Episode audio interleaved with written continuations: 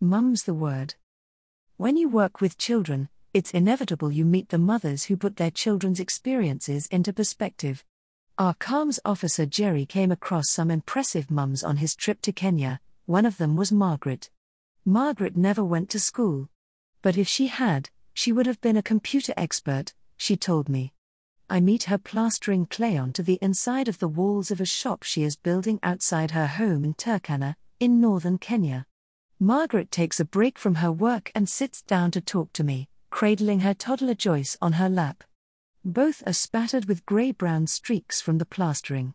I learn that Joyce is two years old, and along with her elder sister Leah, eats Mary's meals at the Early Childhood Development Center, ECD, nearby.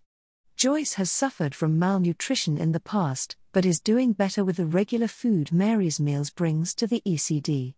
She was helping her mother with the clay when I arrived, but now she sits and stares at me with big eyes and a serious face, which is in stark contrast to her mother.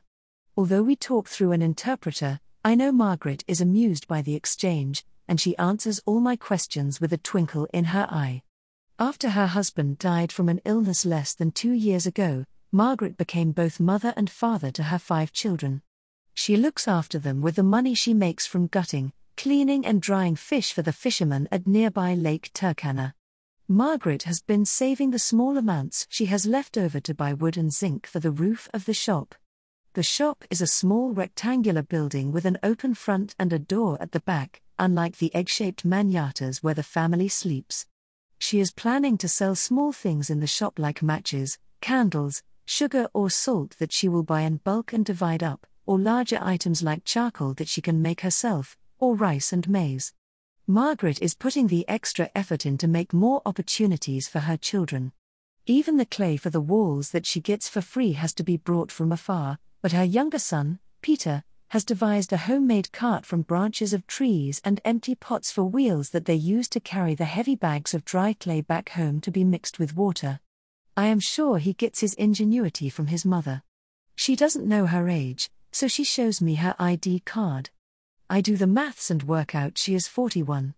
Although she can't read the card herself, she is amused at me poring over it to work out her age.